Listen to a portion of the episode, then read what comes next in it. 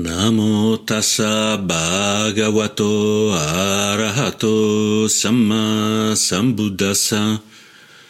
Namo tassa bhagavato arahato samma sambuddhassa. Namo tassa bhagavato arahato samma sambuddhassa. Buddham Dhammam Sangam Namassami.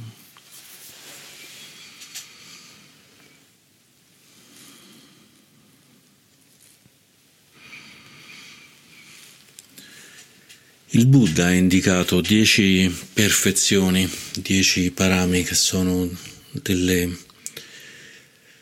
caratteristiche delle, delle attività che consentono di rendere la vita più orientata, orientata al Dhamma, quindi orientata alla liberazione, alla felicità, alla gioia. Queste dieci, dieci caratteristiche cominciano, cominciano con gli aspetti che sono più significativi per, per la vita, più significativi per la vita e fanno riferimento alle azioni che ci consentono di avere una vita più, più semplice sia verso di noi che verso gli altri. La prima di queste, di queste parami è quella della dana, la donazione. In tanti insegnamenti il Buddha a chi si avvicinava per la prima volta ai suoi insegnamenti non, non parlava né di quattro nobili verità né di paticcia samuppata, di coproduzione condizionata e così via, ma indicava di cominciare una pratica a partire dalla generosità, a partire dalla generosità, la, la dana, perché la generosità è un pezzo così essenziale, così essenziale del Dharma, che è anche la base della relazione che c'è ad esempio fra i monaci e le monache, i laici e le laiche, in cui i laici e le laiche offrono generosamente ciò che è necessario ai monaci e alle monache per poter vivere, il cibo, degli alloggi dove stare quando c'è brutto tempo, delle medicine, degli abiti. Sono questi diciamo, i quattro elementi essenziali per la vita dei monaci e delle monache. E sono quattro elementi essenziali che i monaci da sé non possono, non possono avere e che devono essere offerti dai laici e delle lamiche che sviluppano in questo la propria generosità. E altrettanto generosamente i monaci e le monache offrono in cambio degli insegnamenti di Dharma che il Buddha più volte ci ha ricordato che è il dono più prezioso, il dono più prezioso, dare il Dharma e ricevere il Dharma. E praticare ovviamente insieme il Dharma.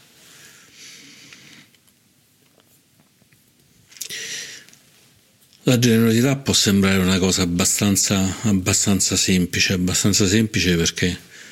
sembra anche un po' una specie di, contabilità, tanto più dono, tanto più ottengo. E questo chiaramente è un modo per distruggere completamente quella che è la generosità. La generosità è anche collegata con il cosiddetto pugna, con i cosiddetti meriti. E si dice che offrendo, offrendo a, a degli esseri nobili, esseri che meritano di essere accuditi, di essere oggetto della nostra generosità si ottengono, si ottengono dei meriti e tanto più questa persona è una persona nobile nel senso di illuminata, di avvicinarsi all'illuminazione o essere completamente illuminata, tanto più saranno i meriti. Quindi offrire del cibo, ad esempio al Buddha in persona, chiaramente conduce a tantissimi, tantissimi meriti offrire del cibo, degli abiti a un, un essere completamente illuminato, come ad esempio era Jancha, darebbe, darebbe molti meriti. Ma le persone che andavano a trovare a Giancià, che gli dicevano ti porto questi soldi, ti offro questo cibo, questi abiti, perché così faccio tanti meriti, a Giancià rispondeva che in quel caso non avrebbero fatto alcun merito perché la donazione era inquinata, inquinata alla base, non era una donazione data per perché si ha il piacere di donare, ma è una donazione fatta per contabilità e la contabilità della donazione funziona che in quel caso anche se si offre il mondo intero non vale, non vale assolutamente niente. E quindi qua vediamo che sotto, sotto la donazione c'è anche un aspetto importante che è quello dell'intenzione, che è quello di per quale ragione stiamo donando, con quale intento stiamo donando e più in realtà l'intenzione è libera da ritorni, più questa, questa donazione ci aprirà il cuore e ci aprirà la mente.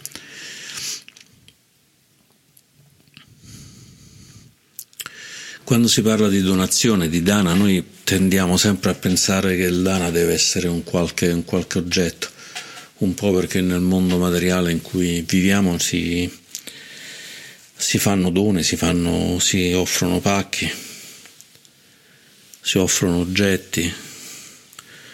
ma la donazione può essere veramente, veramente qualunque, qualunque cosa. Si può andare in un monastero anche non avendo nemmeno un centesimo da poter donare, però magari si aiuta in cucina, si, si cucina, si puliscono le stanze, magari si, si pulisce la statua del Buddha. Al Santa Cittarama c'è questa statua bellissima di un Buddha in piedi, appena uno arriva la vede, la vede subito e magari la nostra generosità, il nostro dana è quello di mettersi lì con una scaletta e pulire accuratamente quella, quella statua, in modo che possa portare il beneficio a tutti di essere, di essere vista, di essere un simbolo eccellente del, del beato. Così come possiamo offrire a tutte le persone intorno a noi, possiamo offrire un sorriso, possiamo offrire una parola gentile, possiamo aiutare so, a fare dei compiti, a fare qualcosa del lavoro, magari semplicemente ascoltare i problemi che una persona può avere. Non, non serve che la generosità si esplichi con lo scambio di, di qualche cosa può essere anche scambio di qualche cosa, ma la generosità è più un movimento, un movimento del cuore, un movimento del cuore in cui si ha il piacere di dare, dare qualcosa che noi abbiamo e che possiamo dare a, ad altri, o talvolta anche a noi stessi. Talvolta anche noi stessi possiamo essere un ottimo oggetto di ricezione della generosità.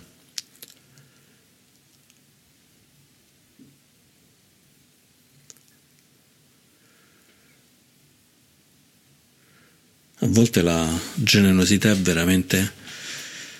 qualcosa di molto, molto rapido e anche molto, molto profondo. Mia madre quando era anziana ha preso un tumore, tumore che ha cominciato con i polmoni e poi si è, si è sparso prima nelle ossa e poi è arrivato al cervello. E alla fine non riusciva più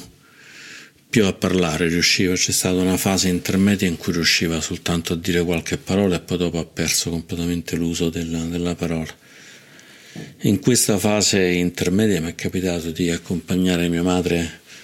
in ospedale per fare, per fare le terapie che stava facendo. E mentre che stavo in macchina gli ho detto che le volevo molto bene. E lei mi ha sorriso e mi ha fatto segno che anche lei mi voleva molto bene. E se penso a un momento di massima generosità da me a mia madre, anche da mia madre a me, forse è proprio, è proprio quel momento. Poco tempo prima che, che morisse, ma ci siamo veramente toccati, toccati con il cuore. E la generosità è proprio questo, è toccare toccare con il cuore che non c'è una sostanziale differenza fra noi e l'altro, non c'è una separazione data dall'universo, ma che in realtà siamo assolutamente interrelati gli uni con gli altri. E quindi quando io ho detto a mia madre che, che le volevo bene era quasi automatico che avessi in cambio il fatto che lei mi volesse bene perché in realtà era in quel momento lì un, un toccarci, un toccarci con, con, il cuore. E sicuramente fra, fra, i ricordi che ho di mia madre questo è uno dei più, dei più belli.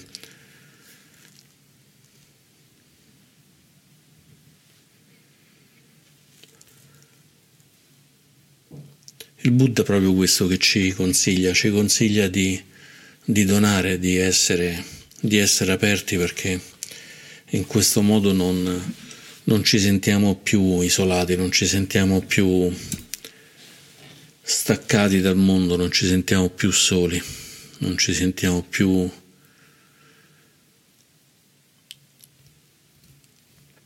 senza energia. Ci sono alcune storie della mitologia mitologia greca in cui ci sono de, degli esseri, dei semidei che prendono la forza dalla terra, quindi finché hanno i piedi poggiati a terra allora non possono essere sconfitti e se devono essere sconfitti devono, devono staccare i piedi, i piedi da terra. E il Buddha ci dice proprio questa cosa qua, poggiate, poggiate i piedi a terra, poggiate i piedi a terra e portate la consapevolezza nel fatto che la terra dove stiamo poggiando i piedi è la stessa terra dove c'è la persona a cui stiamo facendo un atto di generosità, un dana, ed è la stessa terra de... che ci unisce non soltanto a quella persona, ma a tutte quante le altre persone, a tutti quanti gli altri esseri che stanno in questo momento sulla terra e lo spazio in cui stiamo vivendo è lo stesso spazio di tutti gli esseri, di tutto, di tutto l'universo, non c'è veramente una distanza incredibile. Quando ero bambino andavo in macchina e guardavo la luna e pensavo, visto che quando ci muovevamo con l'automobile la luna si muoveva insieme a noi, pensavo che la luna mi volesse così bene che che mi seguiva. Poi un giorno ho pensato, ma se la luna vuole così bene a me e mi segue, ma vuole bene anche agli altri bambini e quindi segue anche loro, come fa? Mm.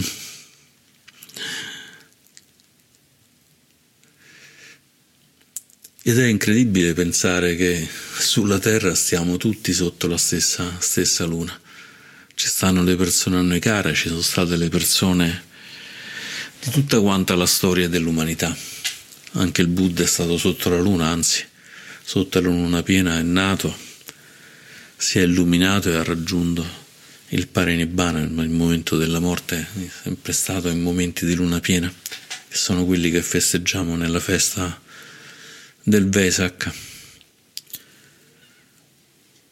Tutte quante le persone prima di lui, Buddha prima di lui, sono tutte quante state assolutamente sotto, sotto questa luna, tutte le persone, le migliori persone dell'universo, le persone che hanno creato problemi infiniti, dittatori, assassini, tutti quanti sotto la stessa luna. E se abbiamo, se abbiamo una luna in comune, e se questa luna, come io pensavo da bambino, che mi seguisse per gentilezza perché mi voleva bene, possiamo riconoscere che la luna stessa è un dono, un dono che ci arriva continuamente, così come ci arriva continuamente il dono della luce del sole, del cibo che possiamo prendere dai campi. E c'è questa comunanza, questa comunanza che la generosità, generosità ci offre.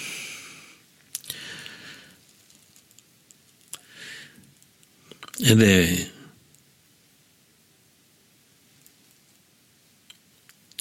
un esercizio importante per il cuore, riuscire a capire che si può dare e si può ricevere con semplicità, senza, senza troppe costruzioni mentali. Una delle pratiche che ho fatto è stata quella di accettare, di accettare i doni, che è una cosa che spesso mi creava, mi creava problemi. Mi si offriva qualche cosa e mi faceva, faceva fatica prenderlo perché o non lo consideravo una cosa che mi meritavo o comunque magari pensavo che quella persona gli facesse problemi, gli costasse, gli costasse fatica, gli costasse soldi fare, fare quel dono. E a un certo punto ho fatto questa pratica di imparare a ricevere, a ricevere i doni con semplicità,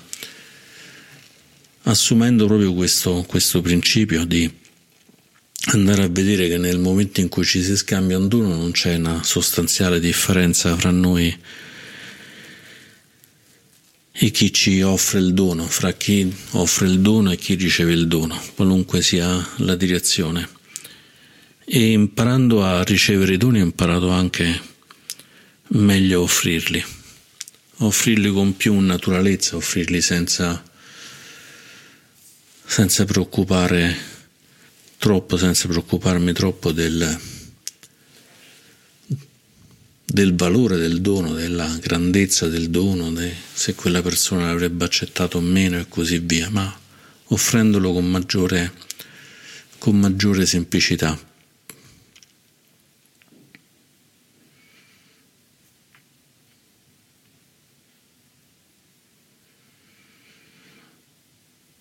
Ed è incredibile quanto quanto possiamo dare con dei gesti molto, molto semplici, con dei doni molto semplici, portando una poesia, leggendo una poesia, mandando come mi è stata mandata un paio di giorni fa una canzone. Una canzone mentre stavo in un momento anche abbastanza difficile del, del lavoro, stavo facendo una cosa che proprio non non ero capace di fare, mi è stato mandato il, il link a, a, una canzone di Fiorella Mannoia, e molto bella. Mi sono fermato un attimo, ho ascoltato questa, questa canzone questo atto di generosità mi ha consentito di riprendere un attimo a respirare e quindi poi riprendere anche l'attività del lavoro riuscendo anche a completarla, anche se pochi minuti prima mi sembrava che fosse pressoché impossibile che riuscissi a combinare qualcosa, qualcosa di buono. Spesso si dice quello che conta è il pensiero, ma sembra una cosa che si dice un po' come premio di consolazione. Ti do un regalo piccolo, allora quello che conta è il pensiero. Sembra un po', vabbè, ti volevo fare come regalo un, un'automobile sportiva, una Tesla super veloce, super cosa, invece ti ho regalato un modellino scala 1.32 da 5 euro, quello che conta è il pensiero. Ma un dono puro, un dono puro può essere effettivamente anche solo, solo un pensiero, anche solo chiedere come stai. Solo chiedere come stai e però stare lì consapevolmente ad ascoltare come l'altra, l'altra persona, come l'altra persona sta.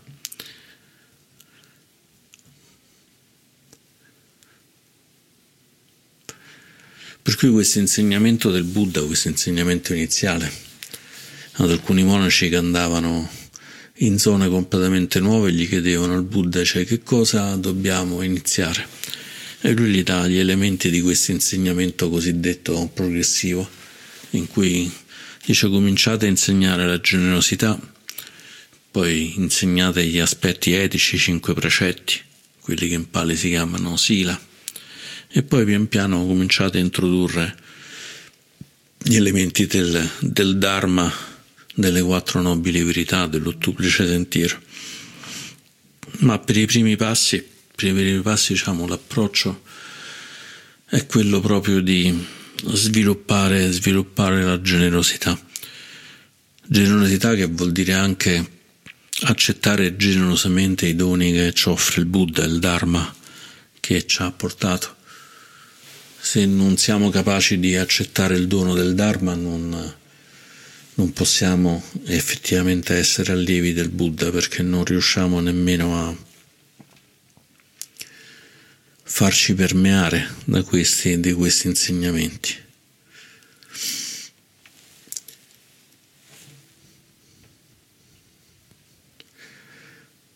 La generosità è anche un'attività molto, molto legata all'intelligenza, non è soltanto il cuore aperto, quello di donare a tutti e così via,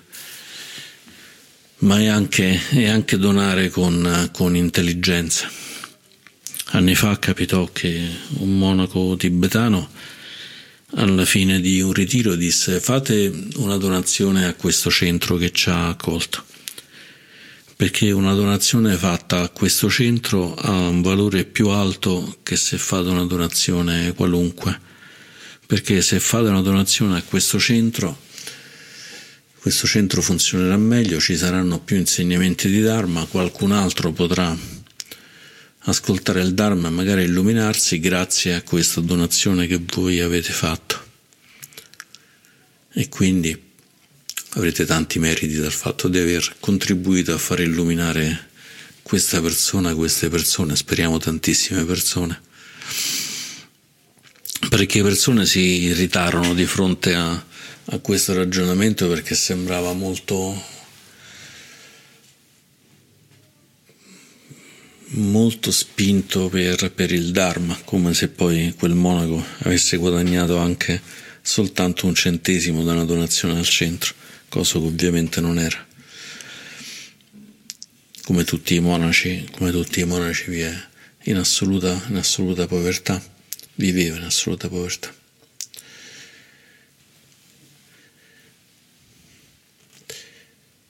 E anche noi possiamo però utilizzare il raziocinio per capire qual è il dono migliore che possiamo fare a una determinata persona, magari anche andandoci a scegliere persone a cui non vogliamo particolarmente bene, anzi magari ci troviamo anche parecchio in difficoltà con, con loro. Ed è grazie, grazie a questa intelligenza che abbiamo che possiamo anche scegliere qual è il dono migliore. Se dobbiamo andare al monastero e vogliamo portare un dono, andremo come prima cosa sul sito del monastero dove c'è sotto la pagina delle donazioni c'è scritto che cosa manca al monastero e anziché portare cose che già hanno magari tante, anche troppo, possiamo portare quello che effettivamente serve. E magari una persona cara, anziché regalargli una cosa di cui non gli importa assolutamente niente, possiamo decidere di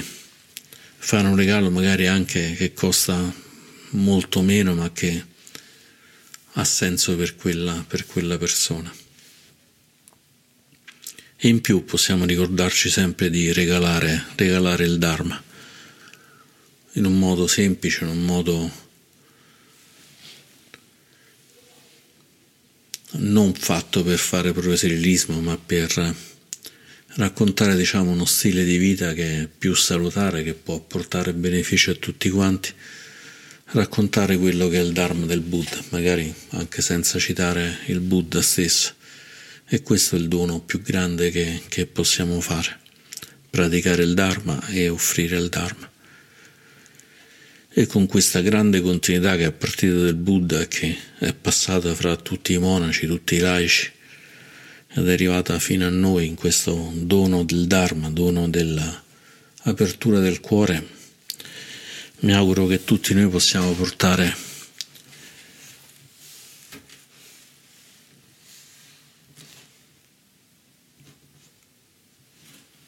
una luce, una luce che possa condurre magari in tempi molto rapidi all'illuminazione, alla piena illuminazione, che tutti quanti noi ci si possa illuminare a beneficio nostro e di tutti, di tutti gli esseri. Grazie.